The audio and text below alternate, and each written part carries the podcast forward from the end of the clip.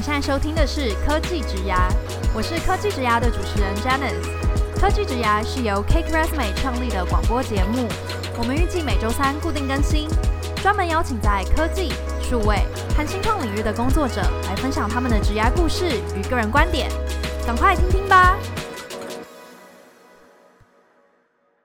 ！Hello，大家好，我是 Janice。今天的科技职涯邀请到工程师、作家的转行人生 Vanessa 来聊聊。Hello Vanessa Hi，Hi，Janice，。真的很高兴可以邀请到 Vanessa 来做这个访谈，因为刚好很幸运的遇到 Vanessa 一家回到台湾，然后 Vanessa 其实现在才刚生产完第二胎，然后正在月子中心跟我们远端录音这样子。那首先我先简单介绍一下 Vanessa 的背景，就是 Vanessa 的 Facebook 粉专之所以会成为工程师作家的转行人生呢，正是因为他的人生目前为止经历了两次的大跨界。第一次是从呃土木工程转去读小说创作，那第二次就是自学写程式。那这当中的经历也包括了在马里兰大学教授写作，在 Tesla 担任 Technical Writer，并且在二零一九年转职为工程师。那在经历这些跨界。之后，他甚至成为两个孩子的妈。那如果听众朋友想要了解更多关于 Vanessa 的背景，我们在收听的单集简介中也提供了 Vanessa 的 Cake Resume Profile 连接。那么今天我们就是会和 Vanessa 聊聊她大跨界的职涯，还有经营工程师作家的转行人生、粉砖和 Blog 的心得。OK，Vanessa，你准备好了吗？非常谢谢你刚刚的介绍。那我觉得。呃，今天的录制非常的特别，就是除了像 Janice 说的，我还在月子中心之外，今天刚好也是我的新书《文艺少女的矽谷晋级》出版的的当天，所以我觉得非常的特别的一天，所以我很开心今天可以上这个科技之牙的 Podcast。对，今天真的是一个很特别的一天，四月六号，这是你人生一个很重要的一个 milestone 的日期，这样子。没错。我首先我们先聊一下你的跨界之涯。因为 technical writer 在台湾是一个相对少见的职位，我觉得这是因为这个角色通常是存在于一个大规模的企业里面，所以他才会这么少见。那我想要先请 Vanessa 和我们分享，你认为什么样的人他适合成为一位 technical writer？好，那我先稍微讲一下，就是我成为 technical writer 的背景好了。嗯，我觉得这个职位真的是比较少听到，不要说在台湾，在美国可能很多人也未必知道。那我会成为 technical writer 的背景是，就是我在读完台大土木系硕士之后，我去美国马里兰大学读小说写作的一个硕士。那毕业后我就留在学校教一门大学的必修课程。是写作课程，那就是叫做 technical writing，中文的话应该是叫做技术写作吧。那我那时候教的是一些理工系的学生，授课内容大概就是教他们在职场上身为一位工程师，他们会需要写的文件，那就包含一些，例如说说明文件啊，例如说，哎，一台机器怎么组装啊，或者是呃一个晶片，如果就是你要跟电脑啊或手机结合的时候，你要怎么样去设定这这类的文件。后来在二零一五年的时候，我跟我先生搬到旧金山西谷那边。嗯，那他那时候他要去，是因为他要去参加一个短期的 coding 的课程，因为他那时候就是想要转行成为软体工程师嘛。那那时候我们是两个人都把我们。在东岸的 的工作都辞掉了，是我们等于是就去那边烧我们的积蓄这样，那我们都没有工作。那那时候他还在参加这个 coding boot camp，那我就在找工作。然后其实我那时候就是因为也还没有小孩啊，然后也还没有三十岁，然后我就是保持着一种想要挑战自己的 感觉，因为我一直都是在学校工作或者是还在当学生嘛。那其实你写作的话，其实文字工作者 常常就是赚的钱会比较少。然后我就觉得说，哎，既然我在这个科技重镇的戏骨，我想要 就是挑战自己，说，可不可以做一个高薪一点的工作？那我就想说，哎，那找这个 technical writer 的工作，就是等于是帮科技公司的工程师写一些技术文件。嗯，那因为我我以前读土木系嘛，然后我又后来又读 writing，其实还蛮顺利的，就找到了 technical writer 这样的职位。嗯、那我就一开始是在一家蛮大的芯片公司，然后帮他们写技术文件。后来去 Tesla，在汽车工厂写这个车身它如何组装的的那个流程文件。那两份工作我都是写给呃公司内部的人看，给工程师看，或者是给比如说工厂的工人看。那所以说回到开始问题，什么样的人适合做 techno writer 呢？我觉得就是很多申请这份工作的人，就是可能是读英文系啊、写作类的的科系的人，但是你可能要对于科技业啊，或是对于某一个技术领域有一定的认知或者是兴趣，这样。嗯哼，然后是不是也要？呃，稍微了解工程师他们工作的一些逻辑，因为毕竟他的看他的文件的人是工程师。对，所以他们通常会这份工作公司会希望找一些理工背景的人，但是如果你没有，那也是没有关系，因为我觉得当一个。Technical writer 其实某一方面来说，有点像是当一个记者吧，就是你很多时候你是在跟工程师沟通啊，或者是访问他们啊，那你不可能对于所有的技术领域都有这么专精的认知，但是你要就是很有好奇心，然后也可以逻辑很好，就是很快的 pick up 这个新的知识这样子。那因为你刚刚有提到说，呃，你后来就是在 Tesla 担任 technical writer 嘛？那我好奇在那个时期啊，嗯、就是有没有什么特别的发现？嗯，我觉得就是还蛮幸运的，就是说我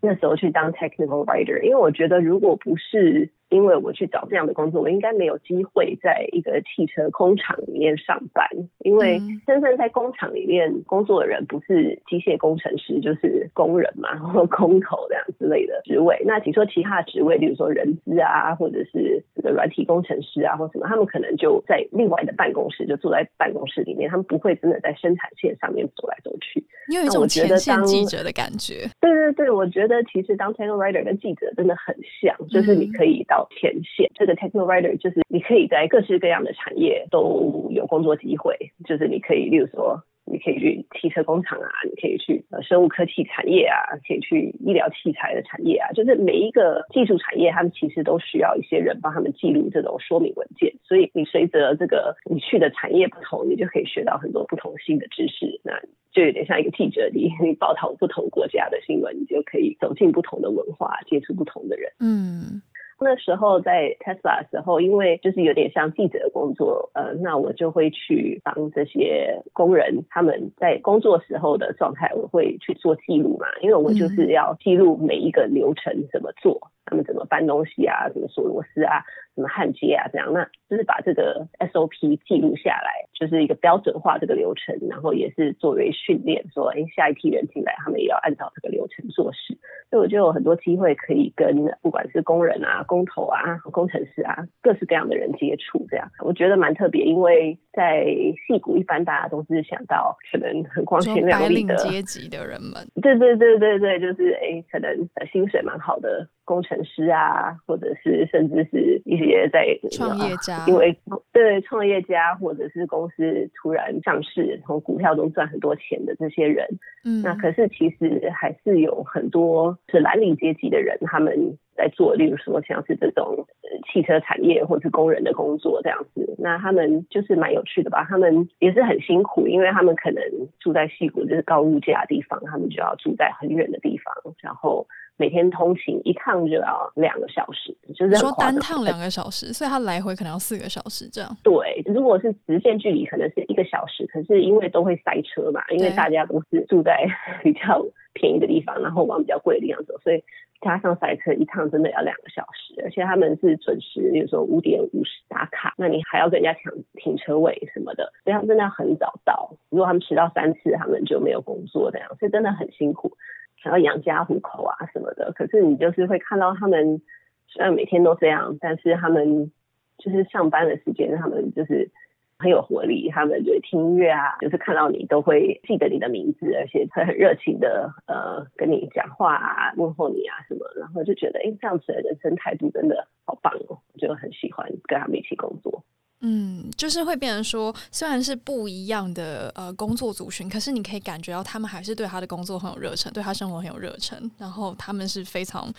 负责任的这样。是是，真的是很，我觉得从他们身上真的是学到很多，就是我觉得一个一个人生态度这样子。当然也不是每一个人都这样啦，因为其实那个。工人派换率其实也蛮高的，那有些人他们可能就工作态度没那么好，那可能过一阵子他们就或者是甚至待一两天他们就待不下去，他们就就离开了这样。但是真的留下来在那边的人，我觉得他们真的是很很让人敬佩的的一种精神。嗯，很酷的分享。那我想要请教一下 Vanessa，因为刚刚提到说你有两次的大跨界嘛，你的跨界真的是维度实在是太大了。那我认为这样子的跨界呢，和不同身份的穿梭，其实是需要一个很强而有力的一个个人的信念，或者说一个很强而有力的一个核心能力。那我很好奇，就是你觉得你的个人信念，或者说你的一个核心的能力会是什么？对，我觉得这个这个问题蛮有蛮有意思的。因为我的粉丝专业的名称是工程师作家的转行人生嘛，对，那我是我叫我自己工程师作家，不是作家工程师，所以我我其实觉得那个工程师是一个形容词，我心里面是觉得我比较接近一个作家啦，就是我的我的核心理念或者是我的人生定位。嗯、那我觉得身为一个作家，我就是去观察这个世界，然后体验这个世界，然后做记录。这样子，那我觉得虽然我好像一直转行啊，或者是一直换身份啊，但是我觉得这好像都跟我身为一个作家这件事情有关。就是你会希望，哎，多看一点，多体验一点。那我觉得人生就是一个旅程啊，不就是这个机会？那你呃看的越多，知道的越多，那就是越好嘛。所以可能这就是我的核心价值观吧。嗯。我可以想象，就是你后来成为 software engineer 的话，某种程度其实你也是在体验创作的乐趣，然后去把你脑中的画面，就是让它可以是用 programming 的方式呈现成一个 front end 的这种网页的视觉，这样。嗯，也是可以这么说。对，另一方面来说，也是就是跟我以往做的工作很不一样吧，所以就是又多了一个不一样的工作经验。那包括你的同事啊，他们就是类型也都不一样啊。就是从你一个从一个汽车工厂，然后我在那边待了三年，然后后来去这个软体工程师，那身边的人都是软体工程师。然后，而且我现在在的公司，它是一个生物科技公司，所以那整个产业又不同，我就觉得，哎，一切都很新鲜，然后就很喜欢这样。哎，那我这边想要补充问一个问题哦，因为就是听起来你共事过的同事们样貌都很不同，因为包含你前期其实甚至在马里兰大学教过书嘛。那那个时候我相信就是同事们可能很多就是学术产业界的人，然后包含后来到 Tesla，你比较像一个前线记者，跟很多呃工人们有一些互动，然后去记录他们的工作。那呃后来成为 software engineer，你可能跟很多其他开发者互动。那包含你又提到说你现在的工作其实是在生技产业里面，那我很想要知道你怎么去跟这样不同族群的人去呃，能够去建立一个协作的默契，然后能够去说他们也都能听得懂的语言。嗯，这还蛮有趣的问题，觉得确实是每一份工作的人类型都蛮不一样的啦。那像例如说。就算只是工程师，那像在 Tesla 的机械工程师跟软体工程师，他们其实 style 很不一样。我觉得就是，就是一般机械工程师，因为他的工作性质是比较需要可能在生产线上面走来走去啊，要要动手的，他们就会比较动态一点。那实体工程师就比较是坐在电脑前面打字比较多，所以就好像比较静态一点。我觉得这个性是会有差别的啦。那我觉得其实。就是虽然说人都不一样，但是我觉得就是从写作这件事情来看的话。终归到最后，我们每个人其实相同的地方会比呃不同的地方多很多啦。就是我们每个人其实就是都是很希望受到尊重啊，然后很希望得到关爱啊，或者是在工作中有成就感啊。所以我觉得就是秉持着这些基本的信念的话，其实你可以跟不管你是跟什么样的人共事，你就是把握这些原则，就是说，哎，你找到你们之间的的共共同处吧。因为要不然说真的，像我以前跟跟 Tesla 工人，我们也。也也没有那么多共鸣点吧，但是你就是真的聊，你就会发现，哎，就是我们的生活很不一样，还是有很多事情是还蛮容易聊的，因为每个人都都会很希望你就是记得一些他们的事情，比如说还有几个小孩啊，他住在哪里啊，那你每天就是你互相关心的话，就是很自然的，还是会有很多共同的话题，因为每个人都很希望就是别人可以记住自己的事情，然后可以得到别人的关心，这样。嗯。哇，这个是我觉得是很受用的分享。那 我想要问哦，因为我感觉其实你并不是只经历了两次的大跨界，就并不是从只是从土木工程到写作，然后从写作到软体开发，就是感觉啊、嗯，你其实还有一次跨界，然后同时也是最早的一次，就是你在八岁的时候从呃生长的波多黎各搬回了台湾。那我想要请你和我们分享，就是你觉得这一段童年的经历呢，至于你的职涯有什么样的影响？嗯，跟大家分享一下，就是我是在波多黎各出生的。那波多黎各就是一个美国的属地，是他是讲西班牙文的这样子。呃，我那时候在那边出生，就是我的父母在那边工作的关系这样子。那在那边到小学三年级毕业，所以呃，刚进入波多黎各的小学的时候，我其实不会讲西班牙文。然后后来搬到台湾的时候，我呃直接上小学四年级，我根本还不会注音符号，所以那那两次的经验其实都就是你完全从头来过哎，对对对，就是真的蛮痛苦的，就是、嗯、就是你那种鸭子听雷的感觉是蛮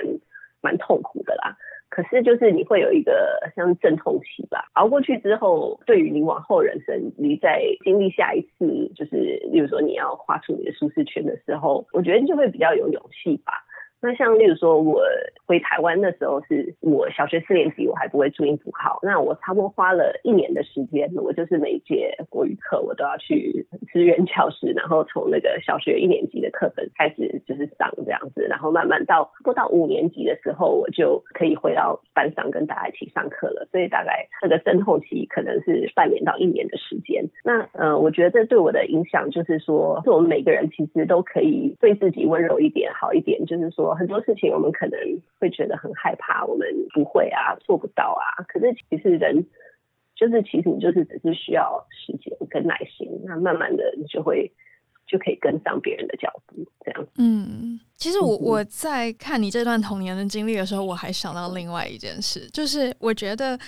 你的。嗯，um, 过去的背景是充满各种不同文化的，因为就是波多黎各本来其实是西班牙的殖民地嘛，然后后来变成美国的一个属地，然后你又回到台湾，然后你现在又在就是在戏谷工作，所以我觉得你的整个 career 里面是充斥着各种不同的。国家的文化，我想这件事可能也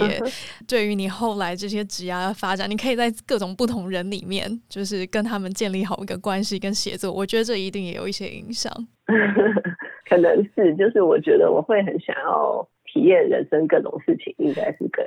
就是小时候这些经历有关。嗯，OK，那呃，我想要跟你请教一件事哦，因为呃，如果说科技宅的听众啊，也很希望可以像你一样，就是这样子创作、这样子写作，为自己的职涯或者说人生计时，甚至是说，呃，他可以将自己对于产业的一些观点分享给更多的人知道。那你会给他们什么样的建议？比如说，如果他真的打开、嗯、呃文章编辑器的画面，却完全没有灵感的话，那你觉得他应该怎么办？嗯哼嗯哼，就是我从二零一九年开始写我的部落格《工程师作家的转行人生》。那那个时候会开始写的契机，就是因为我那时候开始就是把我 Tesla 工作辞掉，然后嗯，就是专心的在家自学写。城市嘛，然后我觉得就是你自学写程式这段时间其实还蛮呃孤单的啦，因为你身边的人他们要不然就是在上班啊，要不然就是呃就是专心在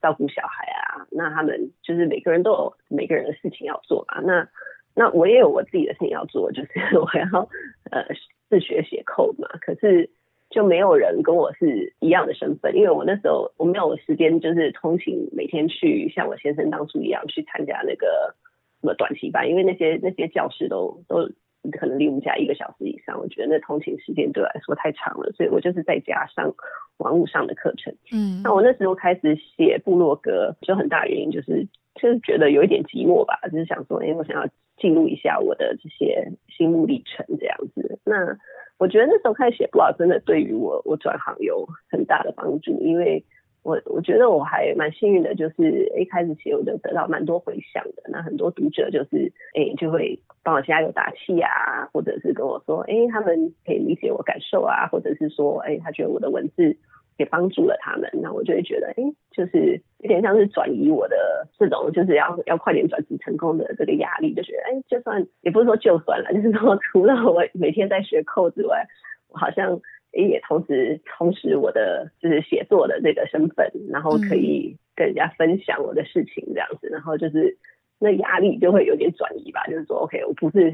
只是所有的时间都是在学写口我也也也有时间在当作家这样子，所以我觉得那时候，呃，因为每天很多事情要做，我要学从零开始学写扣然后就是去面试啊。投履历啊什么的，然后就有很多东西可以分享，讲说，哎，我今天可能去面试，然后迟到啦，或者是我今天投履历又没有下文啦，或者是我面试又失败啦什么的，所以就很多题材让我写吧，然后就是产出文章也蛮多的。嗯，所以听起来就是，其实你那个时候的分享呢，应该说，呃，你所有的写作的最一开始的源头，其实是你自己真的很想要记录这些事情，就你并没有太刻意的去 plan 说，哎，我今天应该要产出什么样内容的文章啊，就写一些你真的最有感觉的东西，然后也刚好就是写这些东西可以帮助你创造，就是你的这一个。呃，一起学 coding 的 community，因为你毕竟没有去一个 bootcamp 去上课，你可能没有那一些可以跟你讨论这些事的同学。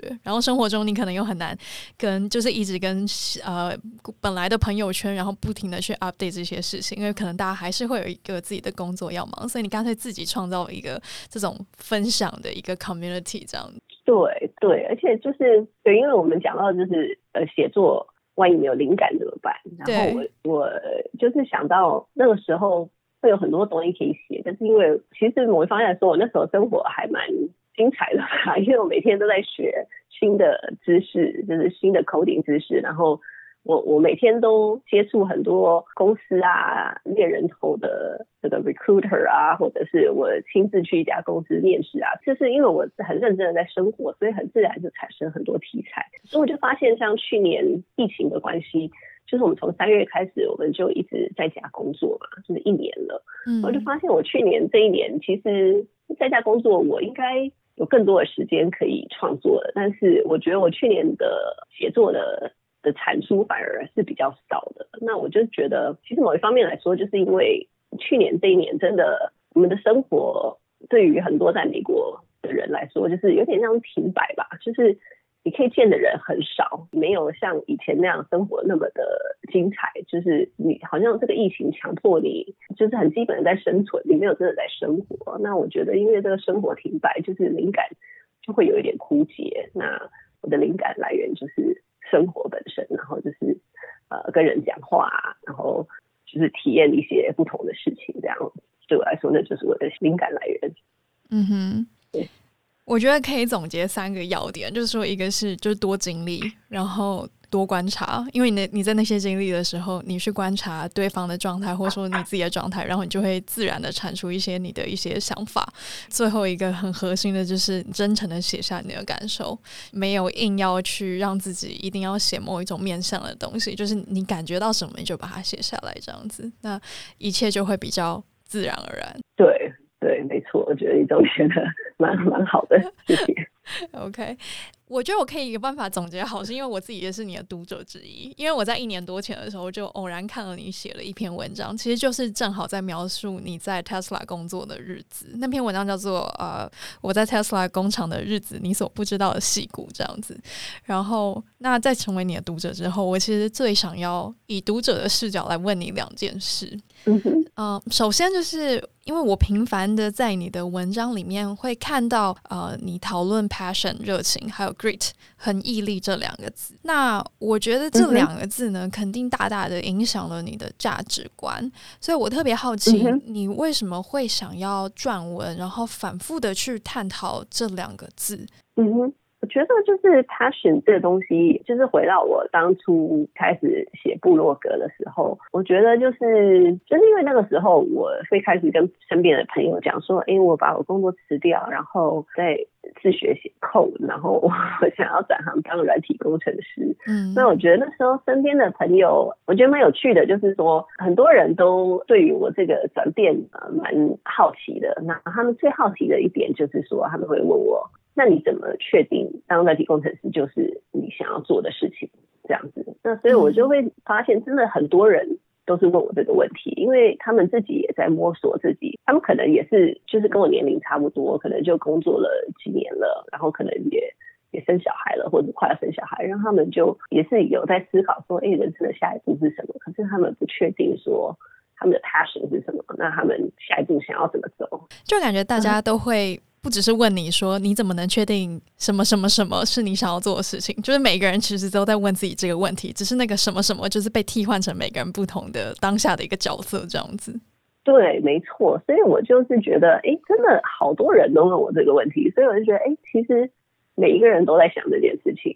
然后，所以我就发现，哎，其实大部分人他们就是转行的障碍，并不是勇气，也不是能力哦，他们就是只是。真的不知道自己的 passion 在哪里，嗯，所以我就，然后刚好那时候我就是在看《Grit》这本书，就是很毅力嘛。那他是一个心理学家 Angela Duckworth 写的书，那他从一个很科学的角度来探讨恒毅力这件事情。那他就是，其实恒毅力它有四个元素，我现在突然想不起来是哪四个元素，但其中一个元素就是。Passion 就是你要对一件事情有恒毅力，其实很重要的第一点就是你要努力的这个目标，你要有 passion。就我那时候看那本书，我觉得他就是有很多讲的事情是我从来没有想过。但他其中一个，他就是说，其实大家对 passion 都有很多的误解。比如说，你会看到一个女孩子，可能十二岁，她有一天去溜冰，然后就爱上溜冰，然后他就从此就很确定自己想要当溜冰选手。然后就每天很努力，很努力，然后就变成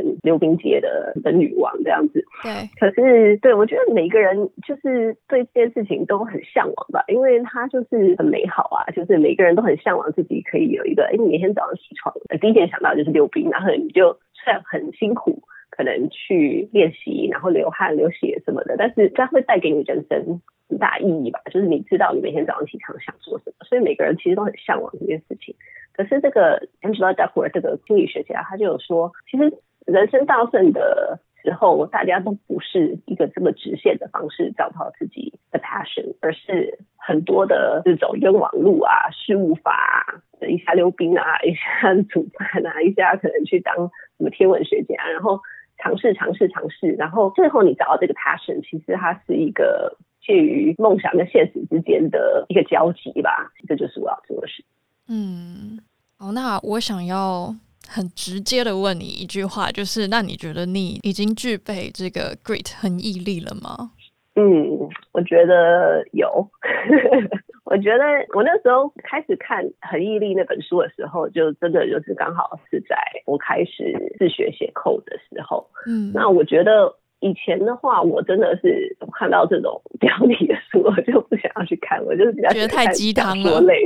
对对对，我比较喜欢看小说类啊，就是可能悬疑啊，或者什么比较有 drama 一点的这种书。可是我那时候会看，我觉得应该是因为我我就是生了小孩吧，然后我就觉得其实真的就是当一个新生儿的父母真的是好累哦，然后我觉得就是。这真的是一个非常需要就是耐力跟恒毅力的一个工作，因为他就是就是我以前完全无法想象，就是说，哎，小孩就是真的是三个小时就饿了，然后你感觉才刚喂完一次奶，然后你根本才睡着可能五分钟，根本还没睡着，怎么又哭了呢？你要重来一次，然后就无限循环一直做这件事情，然后可是就是你没有办法不去做，因为如果你不去喂他的话，那那小孩。就要饿死了，所 以就是你就是，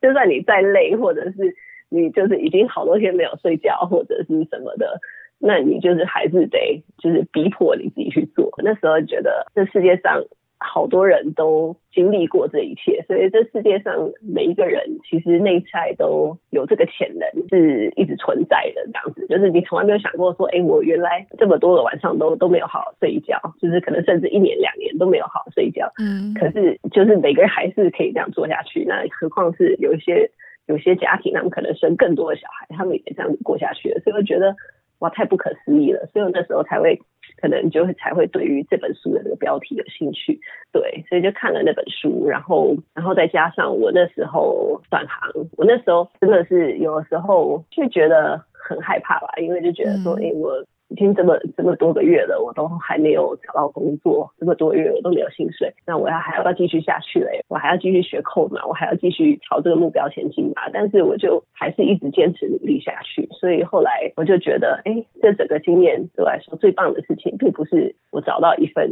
软体工程师的工作，而是我有点像向自己证明说，哎，其实我比我自己想象中的还有很毅力耶。我觉得这真的是一个很宝贵的对自己的认知，这样。就是发现自己激发了一个个人的潜能，这样子。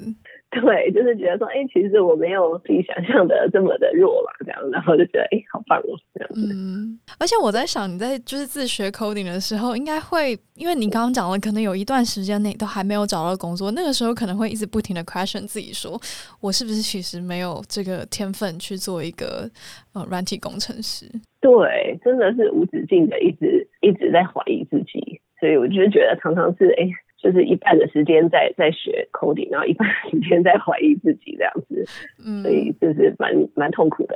对，我觉得最难克服真的是那种心理障碍。对，我觉得可能很多人都这样，而且我我因为我部落格很多读者是女性吧，我觉得会不会是女性特别容易这样子一直一直质疑自己，就是或者就是这样想东想西的这样，所以我觉得。你说就是比较好发生，就是冒牌者症候群这件事吗？可能吧。当然，我觉得其实有些男生也是会啦，所以我不想要就是说这是一个纯粹性别的分隔这样子。但可能因为刚好我的读者比较多女性，所以我就发现，哎，还蛮多。会跟我讲说，他们有类似经验的人也是女生。哎，那这边我就想问，你觉得后来是怎么样帮助你放下这个自我怀疑啊？我觉得从来都没有真的放下耶。对，我觉得可能很多人会探讨说，哎，要怎么样放下那个呃冒牌者症候群？那我我个人是觉得，对我而言，这个问题是无解。嗯、所以我觉得。我个人比较相信的一句话就是 “fake it till you make it”，就是你就一开始可能假装吧，就是你可能很自我怀疑，可是你总不能去面试的时候还在面试官面前让他们看出你在怀疑呢？你可能 对 对对，因为这样就没有人要雇佣你，所以你可能就是装一下这样。那你去上班也是，你可能觉得天哪，我会不会他们给我一项任务我根本都不会做？但是你还是要装一下，你装一装装一装，有一天你可能。就发现，哎、欸，我装了一整年都没事，哎，那你可能就发现，哎、欸，其实我没有自己想象的那么那么差，这样子。嗯，那呃，其实 Vanessa，我觉得你是一个很勇敢的人，因为我觉得写作这件事情是需要。去面对自己所有的状态，然后因为毕竟前面也讲了，写作你是需要去不同的经历，然后不同的观察，然后最后你必须真的很真诚的书写下自己的感受。那我想请 Vanessa 和我们分享你如何为自己去储备这样子，就是能够与他人分享的勇气。嗯，但是因为我嗯二十五岁的时候我去读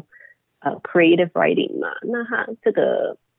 这个硕士还蛮特别的，台湾。好像比较没有这样子的科系，他就是我们的论文就是要写一个小说集这样，所以真的是我在读的三年期间，我就是一直在呃创作小说。其实我很喜欢自己很喜欢看小说，然后也很喜欢就是写写一些故事这样。我觉得我我会挺喜欢小说的原的一个原因，是因为有一句话说，fiction is truth wrapped in life，就是呃小说这种虚构的故事就是。把真实的的感受用一些呃虚构的的剧情把它包装起来，这样子，所以你会发现，哎、欸，其实你在看小说的时候，那些角色是编造出来的，那那个剧情也是编造出来。可是我为什么喜欢看？因为它背后的情感都是很真实的，都是很贴近每个人的经验。所以我觉得，就是不管是阅读啊，或者是我自己在创作的时候，你就会发现说，哎、欸，其实。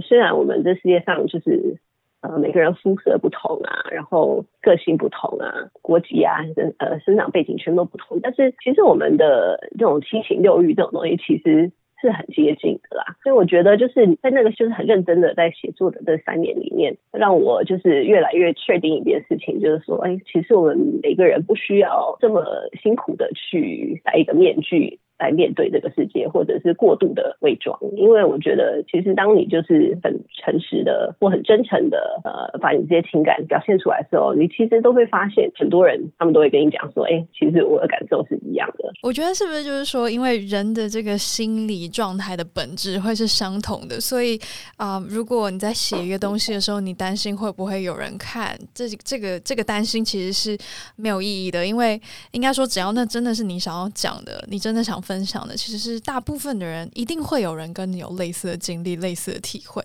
对，举一个例子，就是说我那时候在 Tesla 的时候，我离职的前几个月，我那时候还不确定我要当软体工程师，但是我就是想要确定我想不想当工程师这件事情。嗯、那因为我们我的 team 里面有很多大部分的人都是机械工程师嘛，所以我就跟我老板争取说，我希望可以多跟这些机械工程师学习。那所以我那时候就开始学怎么做这个电脑绘图，就是设计机械的零件这样子。那我那时候，其实我在 Tesla 三年，我到了最后几个月，我才开始做这件事情。那我觉得，并不是说我没有能力去 画这个图或是什么的。可是我觉得，为什么我经过了快三年的时间，我才敢就是去去争取这个机会去学习或开始画画这些图？是因为我我觉得我心里面一直有一个很大的恐惧，就是觉得说，哎，哇，我好像年纪有点大，然后我现在才在做这种好像大学生在学这种很基本绘图的事情，会不会被人家发现说，哎，我我想要当工程师，会不会人家会不会笑我啊？会不会觉得说，哎，你好像不自量力啊，或者是不安分守己啊什么？就是有很多各式各样的。被害妄想症，我觉得，嗯，那可是我真的就是开始去学之后呢，我就发现，哎、欸，其实大家都都没有人真的笑我啊，而且大家都会就是走过我的呃办公桌前面，然后看我画的图，然后就会很鼓励我，然后就是坐下来，然后我我跟我教你，或者说我给你一个呃建议，说你这样的画会比较好。他们热心的程度真的完全超过我的想象，就是他们可能甚至就是一天花一两个小时在那边指导我，就连可能我组上我觉得最不友善，或者是最让我觉得咄咄逼人的人，他们都超 nice 那我觉得就是因为我可能卸下了我的伪装吧，就是真的是有点赤裸裸的在别人面前让人家知道说我现在就是中年的妈妈，然后我就是很想就是虚心求教这样子，所以大家也更愿意就是跟我分享他们自己的的故事，然后也也很愿意帮助我，然后他们也是说，哎、其实你知道吗？我也是哦，也是三十几岁我才转行当工程师哎。然后可能是因为他们以前就是小时候身体不好啊，或者是小时候没有没有钱读大学啊，或者是可能很早就生小孩，就是那种十几岁就生小孩，然后就就没有机会好好读大学，然后就是很晚才有有机会跟有钱跟有时间去读大学，然后才走入这一行，然后就觉得哎。其实要是不是我先分享我自己的事情，或是让人家知道我的这些感受、这些难处的话，我也不会听到别人的故事。就是一个例子吧，就是说为什么我会愿意分享我的事情，因为就是有时候你分享自己的事情，你就会发现，哎，其实你比你自己想象中的还有更多的在这条同样的道路上的伙伴。我觉得这是一个很有趣的分享，因为刚好你发生这件事情的时空背景是在美国，然后我们又知道美国是一个尤其比较个人主义的一个社会，但是你在这样的状态里却仍然能够和大家产生这样的连接，然后获得大家这样的帮助，所以我我相信，因为比如说科技之家其实有很多的听众是在台湾，然后我觉得。当然，就是在台湾的话，感觉这件事情可能就会更容易的发生。嗯，是啊，没错。对，我觉得这世界上愿意帮助你的人，真的是比想象中的多。对。好，那访谈的最后呢，就是我觉得今天一定要来跟 Vanessa 聊一下，我们录音这一天四月六号你上架这本新书《文艺少女的戏骨晋级》。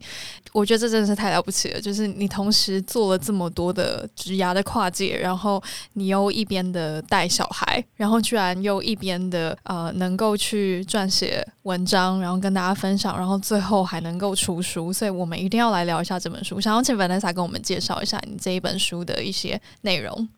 嗯，好的。所以我这本书《文艺少女的戏骨晋级》，就是其实包含了很多 Janice 今天跟我讨论的主题都有在里面。这是一本关于转变的书，它里面主要就是探讨到我人生的三个人生转变。第一个就是从技术写作员 （techno writer） 自学写 code 变成戏骨的软体工程师。第二个是我在读完台大土木系之后。到美国读小说创作这件事情。第三个就是讲到我人生的第一个转变，就是我在波多黎各呃出生，然后到小学四年级的时候，我搬到台湾的这个转变。嗯，对。我其实听起来啊，我觉得这本书应该就是非常的啊、完整的记录了你找寻到自己的一个 great，找寻到自己很毅力的一个旅程。然后感觉这本书就是因为它记录了你所有在转变的时候你的心境是什么，然后你透过什么样的方式去成功的做好这个转变，感觉是有机会也可以帮助这些读者们，然后能够去面临他们人生转变。不论他们现在是想要成为一个什么样的角色，我觉得那背后的心境一定都是很能套用的。那我特别的想要问 Vanessa，你到底一天都是怎么安排的？因为你知道你的那个书的副标是就是写说你是一手泡奶一手 coding，然后工程师妈妈已上 线，所以感觉你应该真的要超会做时间管理。所以想请 Vanessa 跟我们分享你的一天到底都怎么过。好，我觉得我知道有有一些呃，我很佩服一些朋友，就是会有写那个记事本的习惯嘛。或者是他们会有他们的 Google Calendar，然后他们可能会记得很细，就是说，哎，几点几分起床啊，然后几点几点要做什么，几点要几点做什么，或者是去旅行，他们也会安排的很好，例如说，呃，在哪一个餐厅吃饭啊，几点到几点要去参观什么行程。那其实我不是这样子的人，所以我觉得我时间管理的 style，我觉得比较接近，可能会是一个大方向吧，就是可能我有记事本啦，但是我可能就是写说，哎，今天有三件最重要的事情要完成，例如说我。今天可能最重要的事情就是，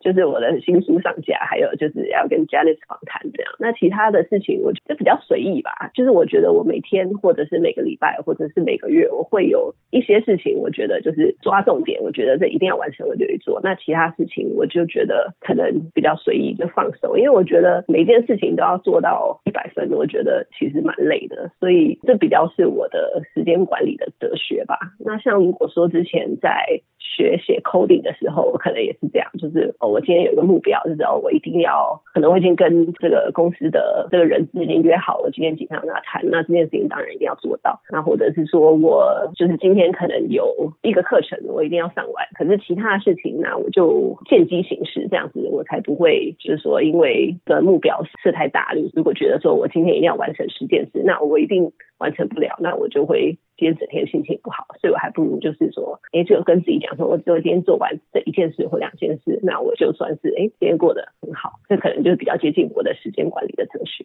其实我觉得你的时间管理哲学就是 OKR 的这个精神诶，做最重要的事。哦，真的吗？对啊，我就是什么是 OKR。OKR 就是 Objective and Key Result，所以你可能会有你这一天的最主要的 Objective 要完成，或者说你这一个礼拜或这个月的，就是你知道大方向不变，然后你可能只。简单的列个三项或者是五项你要一定要达成的事，然后其他就是很很有弹性。然后呃，等到那个时间过完之后，oh. 你就会发现，哎，其实的确就是你前进的方向跟你本来想要的方向是一致的，这样子。哦、oh,，OK，我今天学到了，原来我的时间管理精神就是 OKR。对，你的时间管理精神就是 OKR，因为 Cake Pressman 本身也就是用 OKR 在做内部的 management、oh. 这样子。对，哦，